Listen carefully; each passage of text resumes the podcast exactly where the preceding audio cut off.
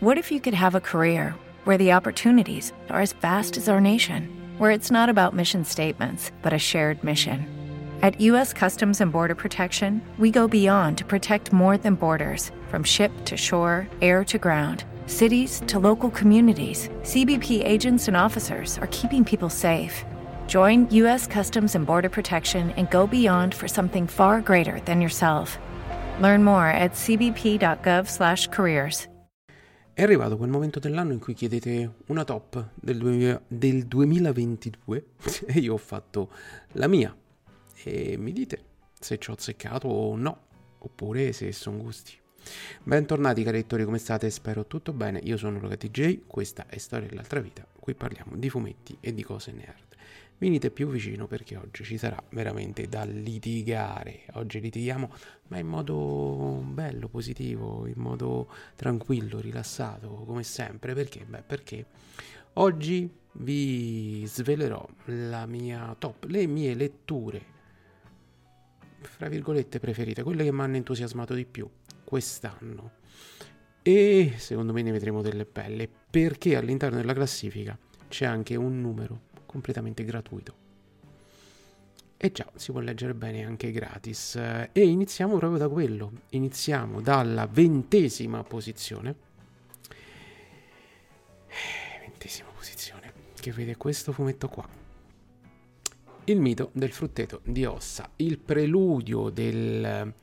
si può dire del nuovo universo eh, narrativo di Lemir Sorrentino e Dave Stewart e anche di altri che parte appunto da questo Free Comic Book Day in Italia e che vede Bao come protagonista ma vede anche un fumetto molto bello fatto e finito completamente gratuito di Lemir e Sorrentino. Un progetto interessantissimo che merita merita di eh, comparire in questa classifica anche soltanto per il fatto di essere gratuito, ma comunque lo meriterebbe lo stesso, quindi ventesima posizione per il mito del frutteto di ossa. E andiamo avanti, perché? Perché restiamo in America, restiamo in quello che ci piace tanto, una spy story con forti elementi di distopia di distopia, The Department of Truth di Tynon Quarto e Simmons, una storia in cui le fake news, le leggende urbane, se diventano troppo mainstream, diventano vere. Eh, tavole completamente fuori di testa, una storia che nel primo volume mi ha convinto tanto, ancora devo leggere il secondo, eh, perché effettivamente fatto casino, non l'avevo ordinato in fumetteria, quindi adesso devo recuperare, ma è una storia molto molto interessante perché appunto se tante persone credono che esiste il Bigfoot, quello compare davvero. E The Department of Truth è il dipartimento di sicurezza americana che deve gestire queste crisi. Diciannovesima posizione. Andiamo avanti. Diciottesima posizione per Leviathan Labs, ah, quello lì è di Panini, eh? quello lì di Panini, per Leviathan Labs con Bitter Root, volume 1 affari di famiglia. Già sappiamo che c'è il secondo in preparazione da parte dei Leviatani, 17 euro per un brossurato che racconta di questa famiglia eh, di santoni di, di, di, all'interno di una società americana degli anni 60 tra il blues e la eh, san, santeria e la santeria eh, in un momento in, e racconta appunto di questa famiglia santera che deve uccidere determinati, determinati mostri. Una storia molto bella che per 18, 17 euro è assolutamente regalata e che vi consiglio di recuperare. Ma saliamo di una posizione andiamo al sedicesimo io lì non ci ho scritto perché fra un po' mi, mi, mi, sbaglierò. Al sedicesimo posto, ragazzi, io ci metto il primo manga edito da J-Pop a 7,50 euro, non pochissimo, ma il volume di Aki Irie lo merita tutto. Nuvole a nord-ovest, ne abbiamo parlato anche in un Matagatsu manga, una storia di una giapponese ma ambientata in Islanda, una tra spy story e thriller. Eh, siamo già ormai al quarto barra quinto volume, io ce n'ho soltanto tre anche qui. Io con questi un po' più seriali faccio, faccio, fatica a stargli dietro, ma li recupero a brevissimo. Sedicesima pos- posizione per nuvole a nord-ovest. Sto andando veloce, altrimenti stiamo qua una settimana. Poi, poi, altro manga, altra rivelazione secondo me dell'anno, Tatsuki Fujimoto, dopo i fasti di Chainsaw Man uh, si butta invece in una storia molto intensa, molto bella. In realtà non so se è stata scritta prima o dopo, o durante addirittura, forse durante. Questo look back a 5,90€ per Star Comics, volumetto molto piccolo, esiste anche in edizione cartonata, che però per un manga io non la trovo necessaria. È una storia, uno slice of life di due ragazze unite dalla passione del fumetto. Ci saranno dei momenti decisamente intensi che porteranno anche a qualche lacrimuccia. Quindicesima posizione. Andiamo alla quattordicesima posizione, andiamo velocissimi, quattordicesima posizione. Ancora un Lemir Sorrentino, perché? Beh, perché ragazzi, questo Primordial merita tutta quanta la vostra attenzione. Volume unico, edito da Bao, eh, costo non me lo ricordo perché è un regalo, me l'hanno regalato, me l'ha regalato Alessia, Anna e Marco, eh, ma è mm, una storia particolarmente interessante in un passato recente, eh, in realtà in questo mondo la corsa allo spazio si è fermata e si è fermata perché Boh, non si sa. Quello che si sa è che tra i protagonisti di questa storia ci saranno la cagnetta Laika e le due scimmiette americane, Laika per eh, l'URSS, eh, le scimmiette a Abele, non mi ricordo chi altro, eh, per gli Stati Uniti eh, ci riveleranno una verità molto molto scomoda, una storia particolarissima che però per la veste grafica e per la intensità del racconto di, di Lemire eh, merita tantissimo. Poi mi pare che siamo alla tredicesima posizione, tredicesima posizione e andiamo sul digitale. Io quelli che c'ho in digitale ve li faccio vedere lì perché si vedono meglio, mm, non c'è niente da dire. Crossover.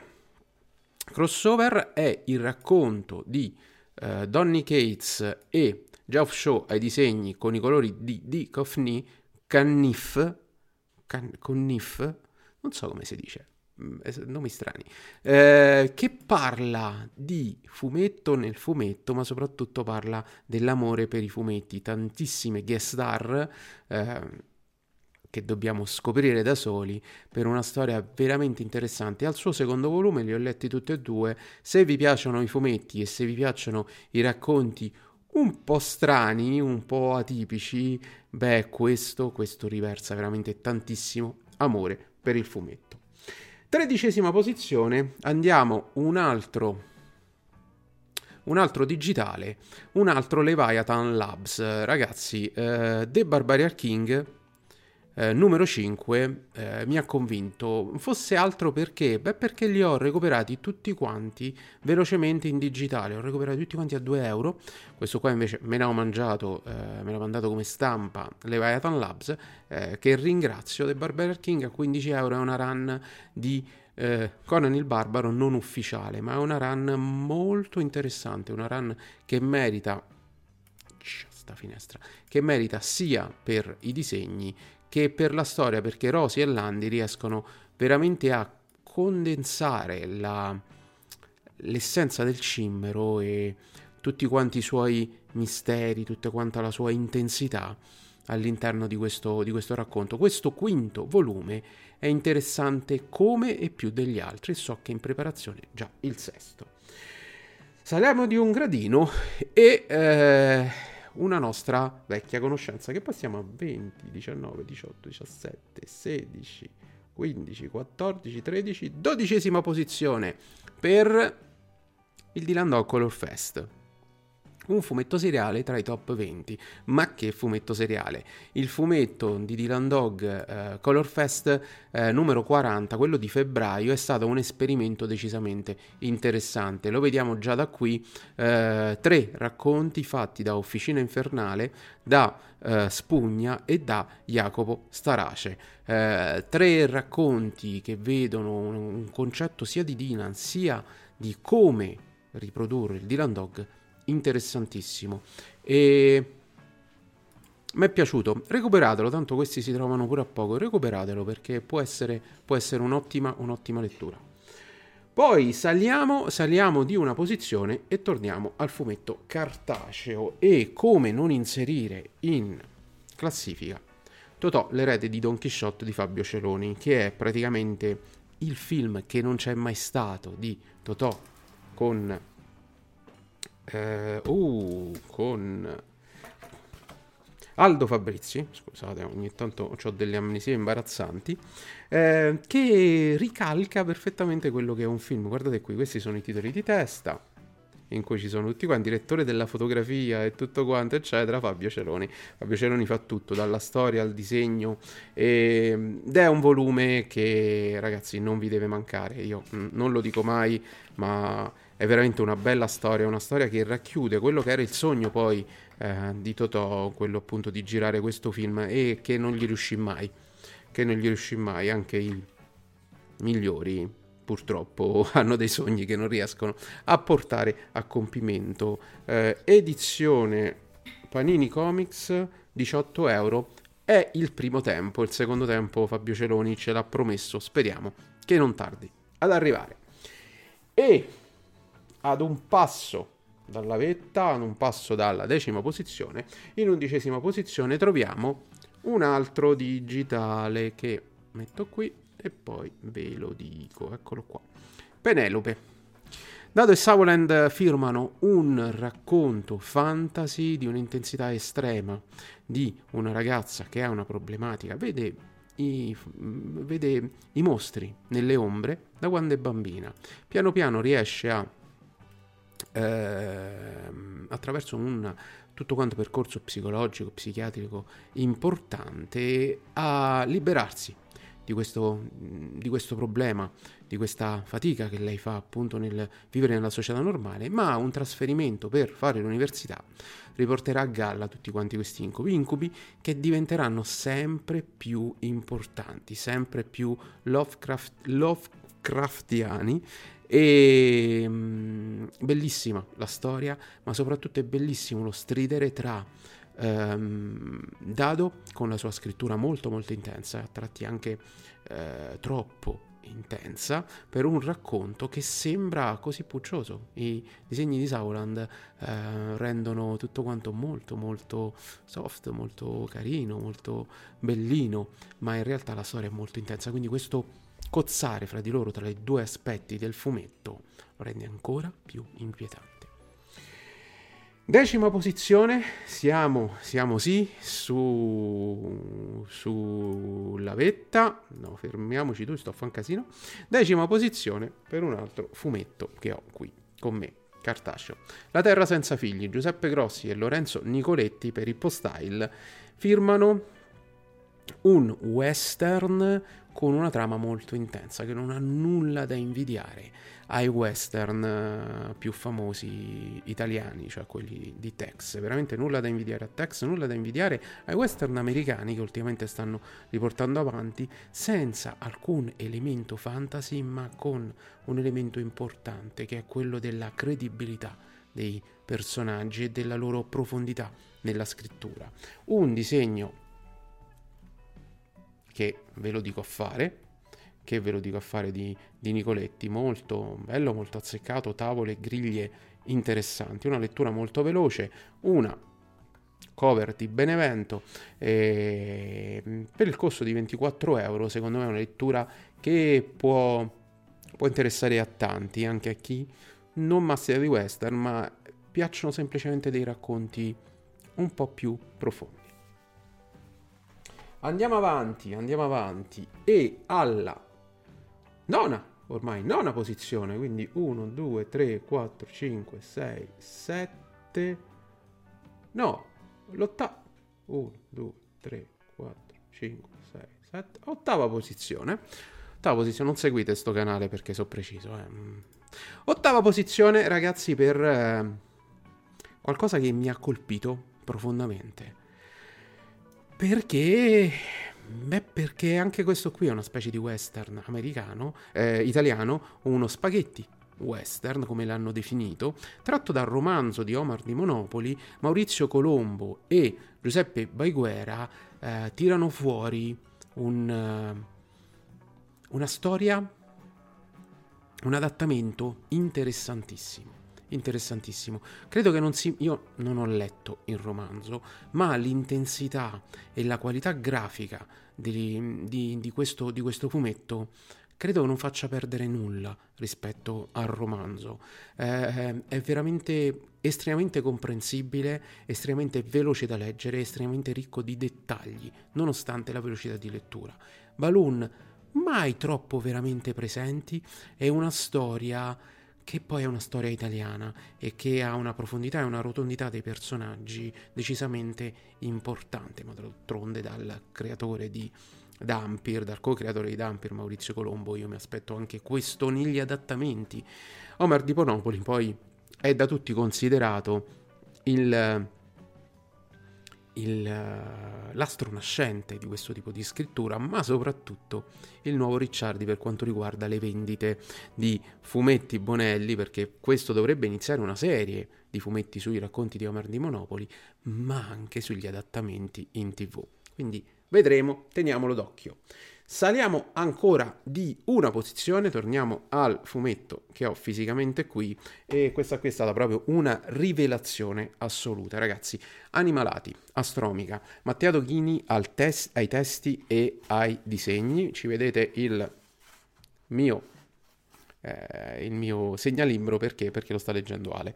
Eh, gliel'ho dato anche se non è una lettura propriamente nelle sue corde perché è una lettura estremamente strong, estremamente pesante.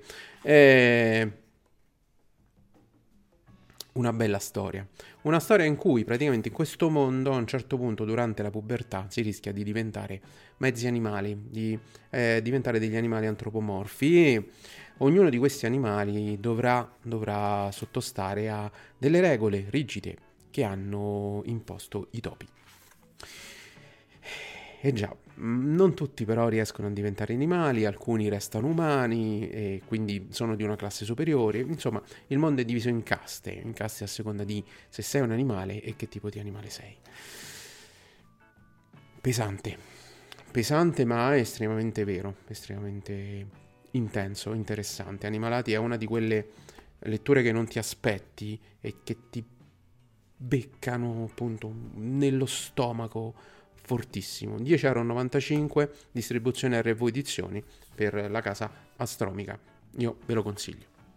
Poi saliamo ancora di uno e stiamo per entrare nella top 5, ma questo è il sesto. Altro manga, manga di Ikari Edizioni di Masaaki Nihomiya, Gannibal. Iniziato l'anno scorso, questo bisogna dirlo, eh, a 7 euro è un racconto estremamente, estremamente eh, horror. Eh, tratta di un poliziotto che viene mandato nella campagna, eh, in un paese di campagna giapponese, di montagna anzi più che di campagna, paese che pare, pare mm, diciamo, racchiude un segreto terribile, cioè quello che un clan di una famiglia di questo paese pratica il cannibalismo. Ma nessuno in questo fumetto è realmente positivo, è realmente bianco, ci sono tante sfumature di grigio e alcune tendono decisamente al nero. È un fumetto che ha una qualità di scrittura un'intensità nei disegni che veramente ho visto poche volte in senso generale, quindi io ve lo, ve lo consiglio tantissimo. Siamo al settimo volume, li potete ancora recuperare con costi, diciamo, umani, ma se vi piace l'horror e se vi piacciono le storie thriller molto molto intense, beh, Gannibal è il top. Poi andiamo alla quin- quinta, quinta posizione ragazzi, siamo già lì, siamo già lì. Quinta posizione per un fumetto italiano, ragazzi, fumetto italiano, ci ho messo Underdogs. Frecht, Formula e dell'Uomo d'Arme, avevo detto, firmano un piccolo capolavoro e questo è un piccolo capolavoro. Underdogs è una storia che prende sia il, sia il lettore di lungo corso, sia il non lettore, sia il lettore appena entrato, sia il giovanissimo. Perché? Perché è completamente trasversale nel suo modo di scrittura. Un mondo distopico in cui gli animali antropomorfi gestiscono questo mondo eh, che ha avuto, si, si, crede, una guerra tra erbivori e carnivori a un certo punto come una cometa scade, cade all'interno del fiume della sua città principale un uomo una donna, anzi, una donna, un umano a tutti gli effetti.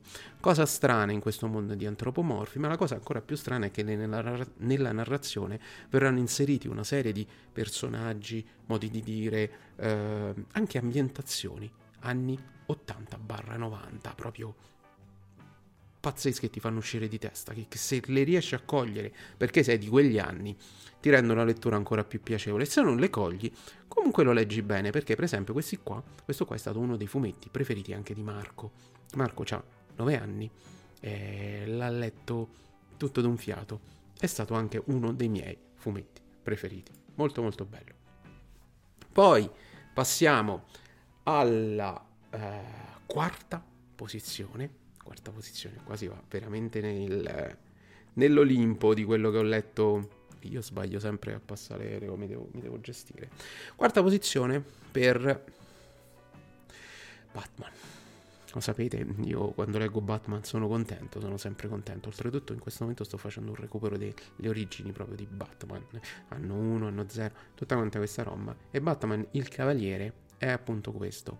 È uscito da pochissimo, eh, da Zaschi, che non so come si dice, Zaschi, credo, eh, e Carmine Giacondomenico ai eh, disegni e Plascenzia ai colori, firmano questo ritorno all'origine, questo restart eh, di, di Batman, in cui si parla di un Bruce giovanissimo che inizia appunto il, suo periodo, il suo periodo strano, il periodo di allontanamento da Gotham, il periodo di addestramento, il periodo di forte ribellione e lo rivive, lo rivive appieno. Una storia, dopo aver riletto anche altri, gli altri capitoli importanti, appunto anno 1, anno 0, eccetera, che regge botta e forse, e forse è il mio preferito in assoluto. Vediamo come andrà a finire nel secondo volume che vorremmo vedere, vedere a breve, in tutto appunto la run durerà due volumi qua per l'Italia, eh, edito da Panini Comics, 21 euro, ehm, veramente un racconto, un fumetto che possono leggere tutti, perché è un ottimo starting point per Batman, ma anche perché è il Batman che tutti conosciamo, non essendoci Batman. Interessante, molto interessante. Poi, poi, quarto, quarta posizione, no, terza posizione, terza posizione ragazzi, siamo già in terza posizione, terza posizione, torniamo in Italia, ma con uno stile abbastanza orientale. Come, come non inserire in questa classifica eh, il dragonero speciale numero 10, il regno dei lupi, quel dragonero che va ad inserire da parte di Luca Enoch un altro filone narrativo quello di Yan negli incursori imperiali. Dopo essere stato un senz'anima, quindi un mercenario, il suo periodo di ribellione, rientra nei ranghi e diventa un incursore. Questo prima di diventare uno scout imperiale, perché tra gli incursori non si stava bene. Fumetto speciale che è valso a Max Dall'Oglio il premio Boscarato dell'anno scorso, del 2022, e che ha fatto vedere come su un Bonellide si può tranquillamente parlare in modo differente. Luca Enoch è stato bravissimo, bravissimo nella storia, nel lasciare anche piuttosto mano libera a Max Dall'Oglio e nel lasciar parlare spessissimo i disegni. Pochi balloon eh, brevi, una storia che si legge praticamente con gli occhi nei disegni, quello volevo intendere. Ovviamente si legge con gli occhi la storia. Comunque, terza posizione, secondo me, assolutamente meritata. Saliamo Secondo, ha un filino dal podio, un filino dal podio. Ah, questo qui ovviamente un Bonellide, uno speciale, mi pare che costi, vabbè ce l'ho pure qua, ovviamente, costava, uh, costa 7,90 euro. Eccolo qua. Poi, poi, saliamo ancora di un gradino, quindi al secondo posto del podio, poi vi dico perché ho gestito, ho gestito in questo modo i tre posti del, uh, più alti, perché in realtà secondo me stanno tutti quanti alla stessa, stessa stregua, devono essere letti da tutti. Secondo posto, Eternity. Alessandro Bilotta e Sergio Gerasi firmano un nuovo seriale da libreria, 17 euro con l'anno audace, è un cartonato, grande formato, tutto a colori, con i disegni appunto di Gerasi e i colori di Adele Matera, ma la supervisione dei colori è di Emiliano Mammucari, perché dovrà essere, diciamo, corrispondente in tutto il ciclo narrativo di Eternity.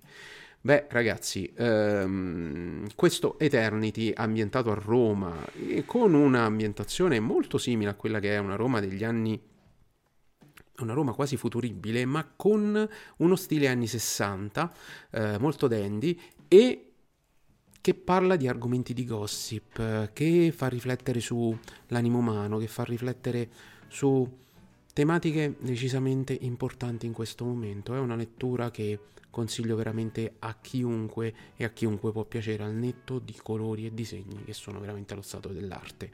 Una storia bellissima. Uh, chi dice che costa troppo è semplicemente chi non si vuole impegnare in una lettura importante perché si possono tagliare delle letture meno interessanti, uh, meno formative, diciamocelo, e inserire cose di questo tipo. Non dico proprio questa, ma cose di questo tipo. Vince e poi andiamo a chiusura perché vi voglio spiegare il perché, vince quest'anno, che poi è il primo anno in cui faccio veramente una top di questo tipo, proprio divisa 20, 19, 18, 17. Quest'anno vince Tex Yellow Bird. Tex, secondo me, Yellow Bird con la storia di Giorgio Giusfredi e Carlos Gomez racchiude tutto quello che deve essere un fumetto in questo momento. Una storia estremamente godibile, con una grossa rotondità dei personaggi, sono veramente descritti bene, fatti bene, interessanti.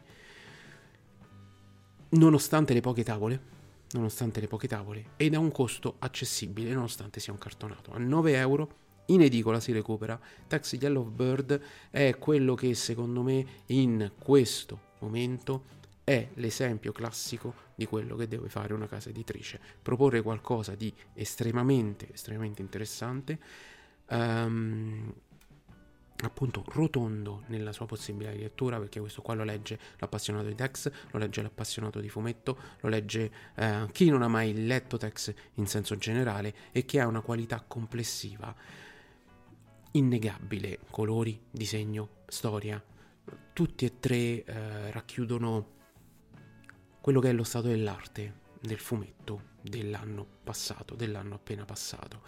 Ma a questo punto volevo esprimere due parole sui primi tre. Tutti e tre Bonelli, sapete che io ho una predilezione per quel tipo di fumetto, tutti e tre Bonelli, però che rappresentano tre modi Bonelli di vedere le cose differenti. E perché ho messo proprio questi tre nei primi tre posti, alla fine stanno tutti quanti alla pari, perché sono tre concezioni completamente diverse ma che si completano fra di, fra di loro.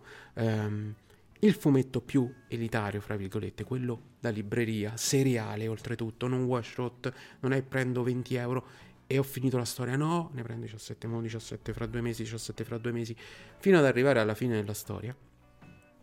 Lo speciale di eh, brossurato di Dragonero, che comunque quest'anno è stato particolarmente eh, complesso da rappresentare perché 7,90 il volume è quello che è, un brossuratino da edicola, si rovina, i colori sono quello che sono, però innovativo.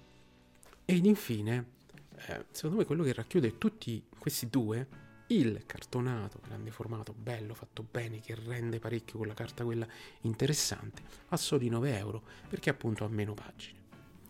Ovviamente in tutti quanti questi qua Bonelli eh, ha il suo margine, è ovvio che sia questo, non so quale sull'uno e quale sull'altro, probabilmente su Tex ha il margine più, più ampio eh, in senso generale.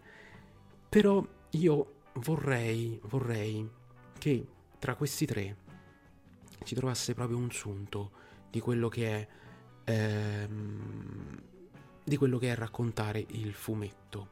Perché? Beh, perché quel drago nero io l'avrei visto tanto bene su un volume.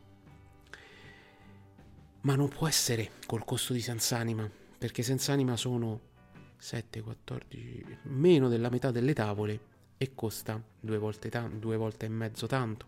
Quindi trovare una soluzione nonostante la crisi della carta, nonostante gli aumenti, eccetera, eccetera, per iniziare a capire che alcune cose, alcune cose, alcune storie, vale la pena di narrarle in un altro modo. In un altro modo. So che in tanti non la vedete così, so che in tanti aspettate per molte serie la versione di edicola e quella non deve mancare mai, successivamente. Però è un peccato vedere il Dylan Dog Color Fest stampato in quel modo, vedere appunto questi dragonero speciali, questo part- in particolar modo, ma anche altri, non l'ultimo, ehm, stampati in quel modo. Per l'ultimo dragoniero, il numero 11, quello con metà storia fatta da Matteoni e metà di disegnini, messi un po' così a caso, lì poteva essere bello fare questa sperimentazione perché erano meno tavole, quindi si poteva realizzare un cartonato, però effettivamente come fai all'interno di una serie che è fatta in quel modo, inserendo uno differente?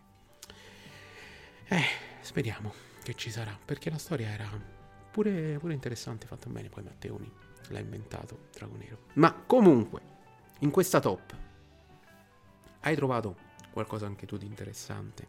Ovviamente si parla di una top molto personale, è la mia, sono i fumetti che eh, mi hanno trasportato di più, mi hanno convinto di più, sono riusciti a farmi entrare più in quello che è ehm, il mio modo di leggere un fumetto. È cosa stranissima. Il primo è stato un Tex. Io Tex, lo sapete benissimo, non lo seguo assiduamente.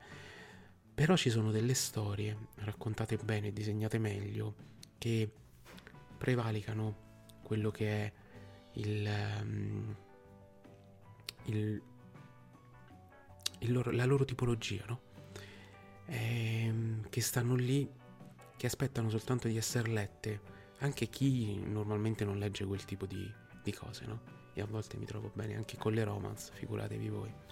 Comunque, detto questo, che altro dirvi? Vi aspetto qua sotto nei commenti e scrivetemi la vostra top. Non dico 20, ma almeno top 5 dell'anno scorso. Vediamo se qualcosa l'ho saltato. Ciao belli.